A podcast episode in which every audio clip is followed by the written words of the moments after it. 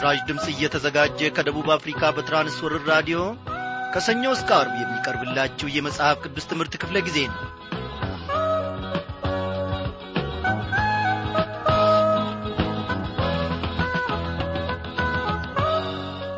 መከበርና መወደስ የሚገባው እግዚአብሔር አምላካችን የተመሰገነ ይሁን። ያለፉትን ቀናት ሁሉ በነበርንበት ስፍራ በሰላም ውስጥ ጠብቆን እንደ ገና በዚህች በራዲዮ ሞገድ አማካኝነት እንድንገናኝ የእግዚአብሔር ፈቃዱ ሆነ። አሁን በዚህን ሰዓት ራዲዮናችሁን ከፍታችሁ አንድ ላይ በመሰባሰብ ወይንም ለብቻችሁ በመሆን ወይንም ከጓደኞቻችሁ ጋር በመሆን ወይንም ደግሞ የአገርን ግዳጅ ለመወጣት በጦር ሜዳ የራዲዮናችሁን ድምፅ ዝቅ አድርጋችሁ ወይንም ደግሞ በማረሚያ ቤት አንድ ላይ በመሰባሰብ የራዲዮናችሁን ድምፅ ከፍ አድርጋችሁ ከጌታ ማዕድ በረከትን ለመቀበል የቀረባችሁትን ታላላቆችና ታናናሾች ሰላምታችን በጌታ በኢየሱስ ክርስቶስ ስም ይድረሳችሁ። እንደምን አመሻችሁ እያልን ከዚህ ከምሥራች ድምፅ እኔና ወንድሜ ያለማየሁ ሰላምታችንን እናቀርብላችኋለን። ዛሬ እንግዲህ ተከታታዩን እነሆ መጽሐፍ ቅዱስ ለዘመናችን ጠቃሚ ነውን? የሚለውን ርዕስ ይዘን ቀርበንላችኋል። በዚህ ሁሉ ትምህርት እግዚአብሔር አምላካችን ስለ መጽሐፍ ቅዱስ ስለ ቃሉ ድንቅን ነገር እንደሚያስተምራችሁ ብዙ መረዳትንም እንደምታገኙ በእውነትን ያምናለሁ እግዚአብሔር በዚህ ሰዓት የኔንም ሕይወት ደግሞ እንደገና ያድሳል ይሠራታል የእናንተንም እንዲሁ።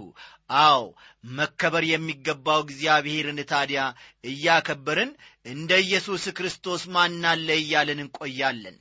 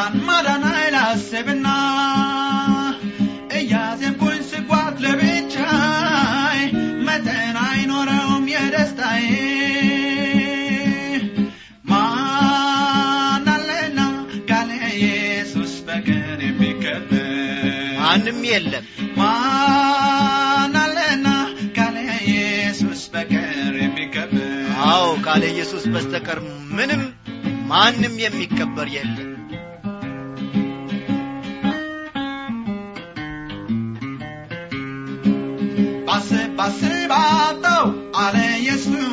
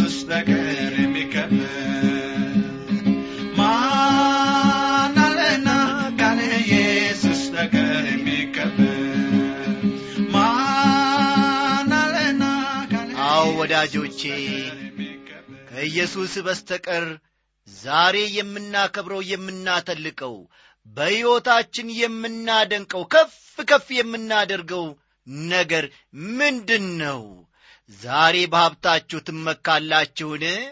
በወገናችሁ በምትናገሩት ቋንቋ በዘመዳችሁ በምን ትመካላችሁ?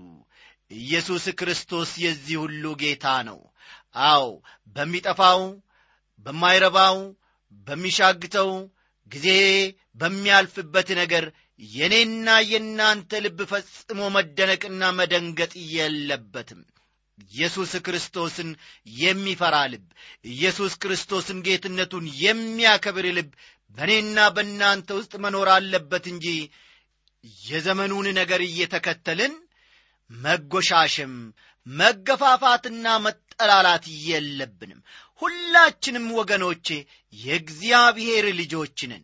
ይህ ልብ በሉ። ሁላችንም የእግዚአብሔር ልጆች ባሪያ የለም ጨዋ የለም። በቃ በቋንቋ በዘር በሃይማኖት እንዲሁም በተለያየ ነገር መከፋፈልና መጠላላት መገፋፋትና መበላላት የለብንም።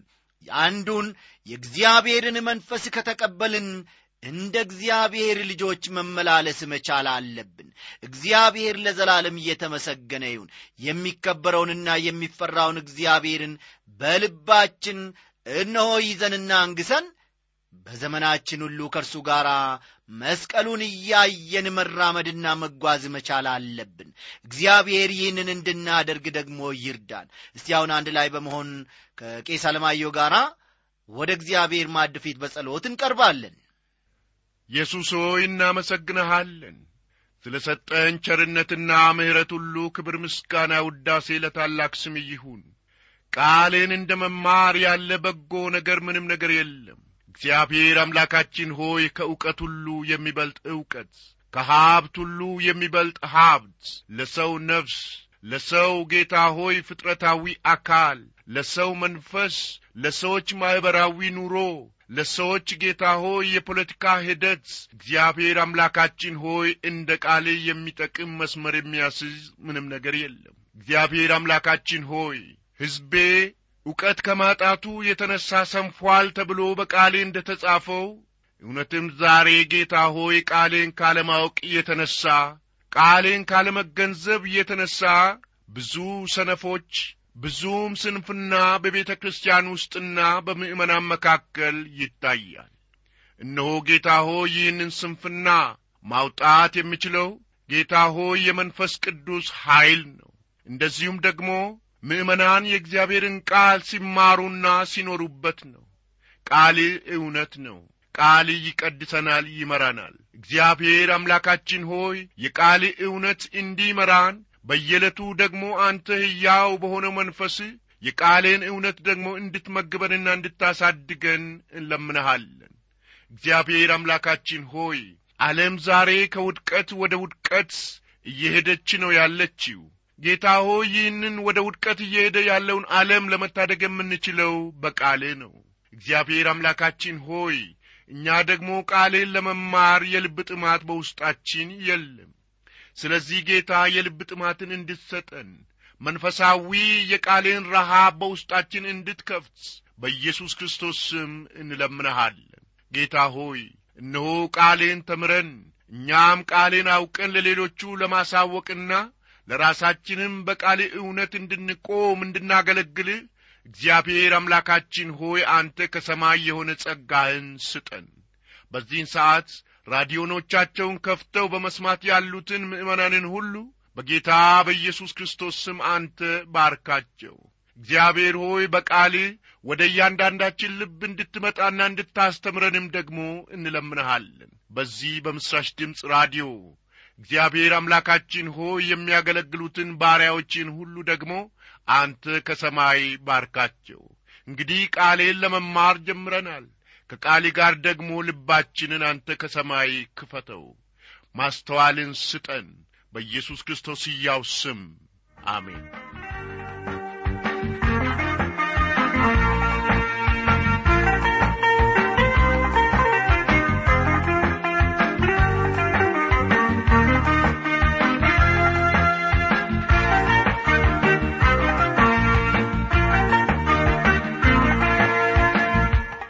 በጌታ የተወደዳችሁ ክብሯን አድማጮቼ ቄስ አለማየሁ በዚህች ምሽት በጸሎት ስላገለገለን እግዚአብሔር ይባርከው እያልን ወደ ዕለቱ ትምህርታችን እናልፋለን።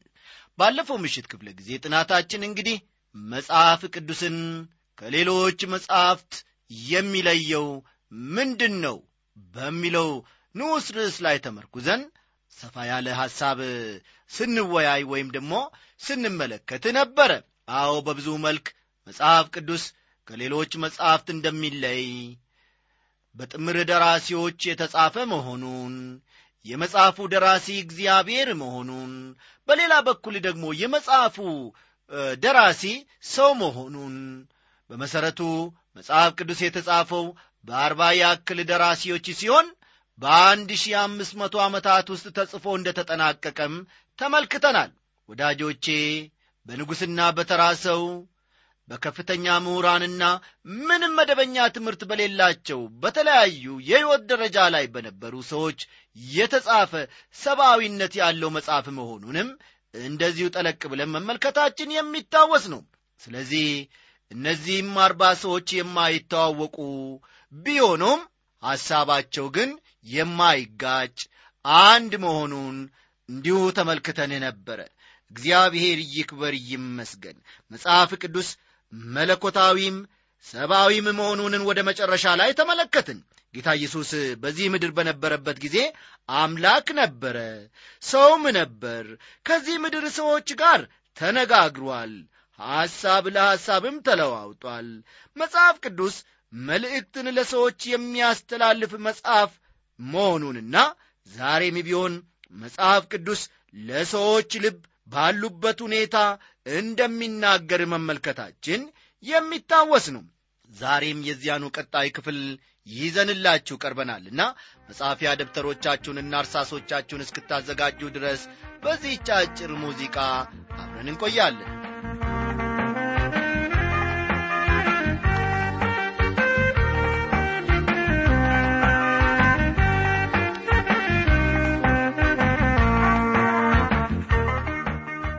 ውድ አድማጮቼ መጽሐፍ ቅዱስ ክርስቶስ በተመላለሰባቸው ሁለት ዘላለማዊ መተላለፊያዎች ይመሰላል።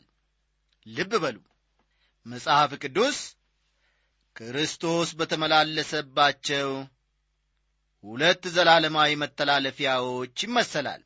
በብሉይ ኪዳን በዐይን የማይታዩ የእግሩ ዱካዎች ድምፅ ያስተጋባል። ተመልከቱ በብሉይ ኪዳን መጽሐፍ በዐይን የማይታዩ የእግሩ ዱካዎች ድምፅ ያስተጋባል። በአዲስ ኪዳን ግን ፊት ለፊት እናገኘዋለን። አይገርማችሁምን? የኀጢአት ይቅርታንና ዘላለማዊ ሕይወትን ያገኘሁት በዚህ ለእኔ በተሰቀለ ክርስቶስ ብቻ ነው። በብሉይ ኪዳን ክርስቶስ የሚለውን ቃል ያቀርባል አዲስ ኪዳን ደግሞ ኢየሱስ የሚለውን ቃል ያቀርብልናል። በመጽሐፍ ቅዱስ በአንድነት ሲጠቃለል ደግሞ ኢየሱስ ክርስቶስ ነው የሚለው ቃሉ ማለት ነው። ይህንን የተናገሩት አቡነ ፓሎክ የሚባሉ የእግዚአብሔር ሰው ናቸው።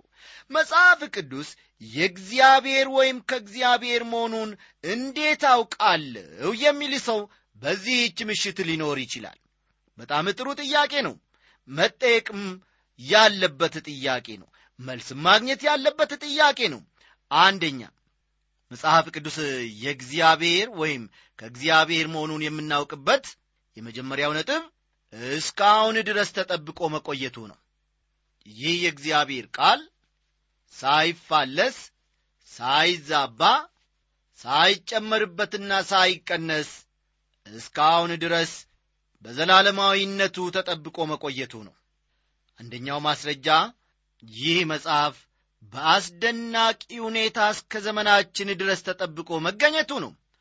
ታሪኩ በትንቢተ ኤርምያስ የተነገረለት አንድ ንጉሥ ቃሉ በተላከለት ጊዜ ቦጫጭቆ ቀዶታል።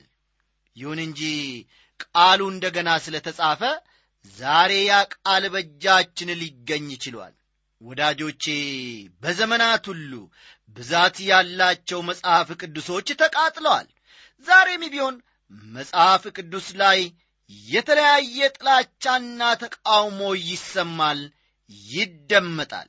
እርግጥ ነው እንዲህ ያለ ሥራ የሰለጠነ ሰው የሚያደርገው እንዳልሆነ ስለምናስብ በዚህ አገር መጽሐፍ ቅዱስን አናቃጥልም። ዛሬ በትምህርት ቤቶችና በሌሎችም ስፍራዎች እንዳይነበብ ሕግ በማውጣት ነው የእግዚአብሔር ቃል ጠላቶች ከጥቅም ውጭ ሊያደርጉት የሚሞክሩት መጽሐፍ ቅዱስን። ያም ሆኖ ግን ስላለን የሃይማኖትና የመናገር ነጻነት እናወራለን። የተለያየ ተቃውሞና ጥቃት በዚህ በመጽሐፍ ቅዱስ ቢሰነዘርበትና ቢደርስበትም ዛሬም ድረስ እነሆ በእጃችን አለ፣ በቤታችንም ውስጥ ይገኛል። እንዲያውም በጣም ተነባቢና በከፍተኛ ቁጥር ከሚሰራጩ መጻሕፍት ይህ መጽሐፍ ቅዱስ አንዱ ነው። ለብዙ ዘመናት ያክል መጽሐፍ ቅዱስ በብቸኝነት ደረጃ በከፍተኛ ቁጥር ሲታተምና ሲሰራጭ የቆየ ቢሆንም ዛሬ ግን እንደዚያ አይደለም። ይህን መናገሬ ቢያሳዝነኝም እውነት ስለሆነ ላልፈው አልፈልግም። ይህ ያለንበትን ማኅበረሰብ ቁልጫ አድርጎ ያመለክታል። ይሁን እንጂ የእግዚአብሔር ቃል ያንን ሁሉ ተቃውሞ አልፎ እስከ ዛሬ ድረስ ተጠብቆ መቆየቱን ግምት ውስጥ ልናስገባው ይገባናል እላለሁ። ሁለተኛ የሥነ ቁፋሮ ጥናት ወይም አርኪኦሎጂ ሌላው መጽሐፍ ቅዱስ የእግዚአብሔር ቃል እንደሆነ የምናውቅበት መንገድ ነው። የሥነ ቁፋሮ ወይም የአርኪኦሎጂ ምርምር የሥነ ቁፋሮ ጥናት ወይም የአርኪኦሎጂ ምርምር መጽሐፍ ቅዱስ የእግዚአብሔር ቃል እንደሆነ የምናረጋግጥበት መንገድ ነው። አርኪኦሎጂስቶች መጽሐፍ ቅዱስ የእግዚአብሔር ቃል እንደሆነ የሚያረጋግጥ ብዙ ማስረጃዎችን አግኝተዋል። ለምሳሌ ያክል በሙሴ ዘመን የአጻጻፍ ጥበብ አይታወቅም ነበር። ስለዚህም አምስቱን የሙሴ መጻሕፍት የጻፈው ሙሴ ሊሆን አይችልም የሚል ሐሳብ ከብዙ የመጽሐፍ ቅዱስ ተቃዋሚዎች ሲሰነዘር ነበር። ዛሬ ግን ማንም እንዲህ ሲናገር ሰምተን አናውቅም። አርኪኦሎጂስቶች ለብዙ ዘመናት ባደረጉት ጥናት የመጽሐፍ ቅዱስን እውነተኛነት የሚያረጋግጡ ብዙ ማስረጃዎችን በተደጋጋሚ አግኝተዋል። የኢያሪኮ ከተማና የፈረሰው ቅጥሯ አንድ ማስረጃ ነው። አሁን ደግሞ ዝርዝር ጉዳዮችን በተመለከተ ሁኔታ በሚስስ ካትሊንና በሰር ቻርለስ ማርድሰን መካከል ክርክር ተነስቷል። የኢያሪኮ ቅጥር መፍረሱ ግን የማይታበል ሐቅ ስለሆነ ስለ ጊዜውና ስለ ተለያዩ ጥቃቅን ነገሮች የሚችሉትን ያክል መከራከር ይችላሉ። የእግዚአብሔር ቃል ተጨማሪ ድጋፍ አግኝቷል። በብዙ መንገድ አርኪኦሎጂ የመጽሐፍ ቅዱስን ትክክለኝነት አረጋግጧል። የተገኙት ብዙ በኩረ ጽሑፎች ይህንኑ ነው የሚያመለክቱት። ትንቢተ ኢሳይያስና የሙት ባሕር አካባቢ ጥቅል ጽሑፎች በአርኪኦሎጂስቶች በተገኙበት ጊዜ መረጃው የመጽሐፍ ቅዱስን እውነተኝነት ይሽረዋል ብለው ብዙዎች በጉጉት ጠብቀው ነበር። ይሁን እንጂ የተገኙት ጥቅል ጽሑፎች የመጽሐፍ ቅዱስን ትክክለኛነት የሚያጸኑ ሆነው ተገኝተዋል። በሁኔታው ያፈሩት የመጽሐፍ ቅዱስ ተቃዋሚዎች ራሳቸው ናቸው። በሦስተኛ ደረጃ ደግሞ መጽሐፍ ቅዱስ የእግዚአብሔር ቃል መሆኑን የምናረጋግጥበት መንገድ የተነገሩት ትንቢቶች ስለ መፈጸማቸው ትክክለኛነት ነው። የተፈጸሙ ትንቢቶች በሰዓቱና በወቅቱ መከናወኗቸው ነው። ከማንኛውም ነገር ይልቅ መጽሐፍ ቅዱስ የእግዚአብሔር ቃል ለመሆኑ ማስረጃ እንዳቀርብ ብጠየቅ የማቀርበው ማስረጃ የተፈጸሙ ወይም በተባለው ጊዜ የተከናወኑ ትንቢቶች መፈጸማቸውን ነው። የተፈጸሙ ትንቢቶችን ማስረጃ በፍጹም ማምለጥ አይቻልም። ወደ ኋላ መመለስም አይቻልም። መጽሐፍ ቅዱስ ደግሞ ፍጻሜ ባገኙ ትንቢቶች የተሞላ ነው። የቅዱሳት መጻሕፍት አንድ አራተኛው ትንቢት ነው። ማለትም ወደፊት ስለሚሆኑ ነገሮች የተጻፈ ነው። ሰዎች ከሚያስቡት ወይም ከሚገምቱት በላይ የመጽሐፍ ቅዱስ ትንቢቶች ተፈጽመዋል። ሙሉ በሙሉ ትንቢት የተፈጸመባቸውን ሁኔታዎች ማቅረብ ይቻላል። ራሱ ተናጋሪው ነቢይ በሕይወት በነበረበት ዘመን እንኳ ትንቢቶች የተፈጸሙበት ሁኔታም አለ። ለምሳሌ ያክል ንጉሥ አክዓብ ወደ ጦርነት ለመሄድ ዕቅድ አውጥቶ በነበረበት ጊዜ ድል እንደሚደረግና በጦር ሜዳ እንደሚገደል ሚኪያስ የተባለ ነቢይ ነግሮት ነበረ ሐሰተኞቹ የአክዓብ ነቢያት ግን ድል እንደሚያደርግና በድል አድራጊነት እንደሚመለስ ነበር እየነገሩት ሚኪያስ የተናገረው ደስ ስላላሰኘው ምግብና መጠጥ እየሰጡ እርሱ እስኪመለስ ድረስ በግዞት እንዲያቆዩ ታዘዘ። ሚኪያስ ግን አንተ በሕይወት ከተመለስ እንግዲያውስ በእኔ በኩል የተናገረው እግዚአብሔር አይደለም በማለት ለመጨረሻ ጊዜ ተናገረ። በሚኪያስ በኩል የተናገረው እግዚአብሔር እንደሆነ እውነት ነው። ምክንያቱም ንጉሥ አክዓብ በሕይወት አልተመለሰም ወገኖቼ። ሰራዊቱ ተበተነ እርሱም ተገደለ። እንዳይገደል በማለት ራሱን ሰውሮ ነበር። መጽሐፍ ቅዱስ እንደሚነግረን ከጠላት ወታደሮች አንዱ ምንም ነገር ላይ ሳያነጣጥር ቀስቱን ወረወረ። የቀረችውም አንዲት ቀስት ብቻ ነበረች። በዚያች ቀስት ላይ የአክዓብ ስም የተጻፈባት ይመስል አገኘችው። ልብ በሉ። ለምን? ምክንያቱም ሚኪያስ ትክክለኛ ትንቢት በመናገሩ ነው። ይህን በተመለከተ አንደኛ ነገሥት ምዕራፍ ሀያ ሁለትን በኋላ መመልከት ይቻላል። ጊዜ ሲኖራችሁ አንደኛ ነገሥት ምዕራፍ ሀያ ሁለትን በደንብ ተመልከቱ። በሌላ ጊዜ ደግሞ ነቢዩ ኢሳይያስ ለወረራ የመጣውን የአሦራውያን ሰራዊት አንዲት ቀስት እንኳን በኢየሩሳሌም ከተማ ላይ እንደማይወረውር ተናግሮ ነበረ ሁለተኛ ነገሥት ምዕራፍ 19 ቁጥር 32ን ተመልከቱ። ሁለተኛ ነገሥት ምዕራፍ 19 ቁጥር 32 እዚህ ላይ ልናስብበት የሚገባ ነገር አለ። የሚኪያስ ትንቢት የተፈጸመው ያ ወታደር ምንም ነገር ላይ ሳያነጣጥር ቀስቱን ስለ ወረወረ ነበር። ግን ከሁለት መቶ ሺህ ሰራዊት መካከል አንዱ በኢየሩሳሌም ከተማ ቅጥር ላይ ቀስት ሳይወረውር ይቀራል ብላችሁ ታስባላችሁን? አንዱም እንኳ እንደዚያ አላደረግም ከዚያ ሁሉ ሰራዊት መካከል ወገኖቼ አንዱ እንኳ በኢየሩሳሌም ከተማ ላይ ቀስት ወርውሮ ቢሆን ኖሮ ኢሳይያስ የእግዚአብሔር ነቢይ አይደለም ማለት ይቻል ነበር ትንቢቱ በራሱ ዘመን ተፈጸመ። ይህም ኢሳይያስ እንደምንመለከተው የእግዚአብሔር እንደሆነ ያሳያል። ከዚህም ሌላ ኢሳይያስ ድንግል እንደምትወልድ ተናግሮ ነበር። ይህን የተናገረው ትንቢቱ በትክክል ከመፈጸሙ ሰባት መቶ ዓመታት አስቀድሞ ነበር። ስለ ክርስቶስ የመጀመሪያ ጊዜ መምጣት ከሦስት መቶ በላይ ትንቢቶች ተነግረው ነበር አንዱም እንኳን ሳይቀር ሁሉም በትክክል ተፈጽመዋል ምናልባትም ይህ የመጨረሻ ማረጋገጫ ሊሆናችሁ ይችላል። ኢየሱስ ክርስቶስ መስቀል ላይ ተሰቅሎ እየሞተ በነበረበት ጊዜ ሳይፈጸም የቀረ አንድ የብሉይ ኪዳን ትንቢት ነበር።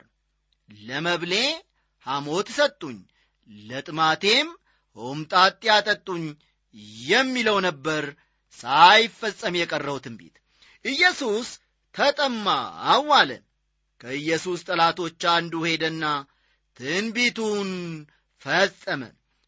ዮሐንስ ምዕራፍ 19 ከቁጥር 28 እስከ 30 ያለውን ተመልከቱ። ዮሐንስ 19 ከቁጥር 28 እስከ 30 በጣም ያስደንቃል። ሰዎች በፍጹም እንዲህ ያለ ግምት ማድረግ አይችሉም። እግዚአብሔር ለዘላለም ይክበር ይመስገን።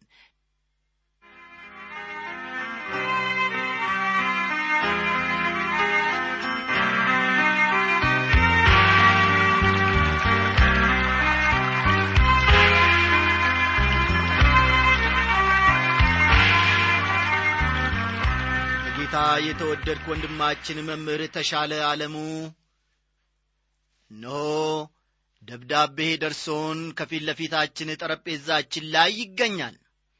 መምህር ተሻለ ዓለሙ የእግዚአብሔር አብ ፍቅር የልጁም የኢየሱስ ክርስቶስ ሰላምና ጸጋ ባለህበት ይብዛል እያለን እኛም ሰላምታችንን ከዚህ ከምሥራች ድምፅ ስቱዲዮ በዚህ በአየር ሞገድ አማካኝነት እናቀርብልሃለን። ደብዳቤን አንድ በአንድ ተመለከት ነው ያለፍክበትን ውጣ ውረድ ሁሉ አንድ በአንድ አነበብን። አዎ ወንድማችን መምህር ተሻለ። እግዚአብሔር ሳያውቅ እግዚአብሔር ሳይረዳ ምንም ነገር ባንተ ሕይወት ላይ አልተከናወንም። እግዚአብሔር በዚህ ዐይነት ሰቆቃና በዚህ ዐይነት ሁኔታ ውስጥ ሁሉ እንድታልፍ ያደረገው ያለ አንዳች ምክንያት አይደለም። አንተ በእነዚህ ውጣ ውረዶች ውስጥ ሁሉ ስታልፍ እግዚአብሔር አላንቀላፋም። እግዚአብሔር አልተኛምም ነበረ ለመንፈሳዊ ሕይወት እድገትና ጥንካሬ እግዚአብሔር አንዳንድ ነገሮች ባንተ ሕይወት ውስጥ እንዲያልፉና እንዲከናወኑ አድርጓል። በእነዚህ ሁሉ ጊዜያት ከእግዚአብሔር ጋር የነበረ ግንኙነት ከእግዚአብሔርም ጋር የነበረ የጠበቀ የግል ሕይወት ምን እንደሚመስል እስቲ አሁን አስብ። እግዚአብሔር ይበልጥ ወደ ራሱ እንድትጠጋ አድርጎሃል። እግዚአብሔር ደግሞ ይህንን ሲያደርግ ያለ ምክንያት አይደለም ያልኩትም ለዚሁ ነው። ወንድማችን መምህር ተሻለ የእግዚአብሔርን ቃል ሳይሸቅጥ የእግዚአብሔርን ቃል ሳይበርዝ የሚናገርና የሚሰብክ ቤተ ክርስቲያን እውነት ያ ትክክለኛ ቤተ ክርስቲያን ነው።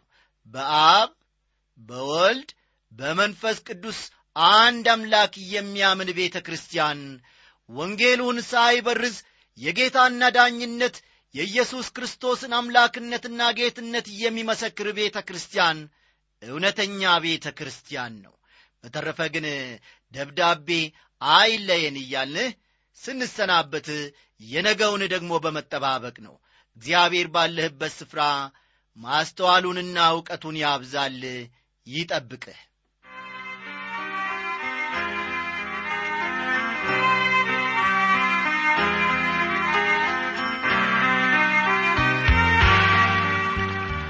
በጌታ የተወደዳችሁ አድማጮች ዛሬው ትምህርታችን እዚህ ላይ ያበቃል።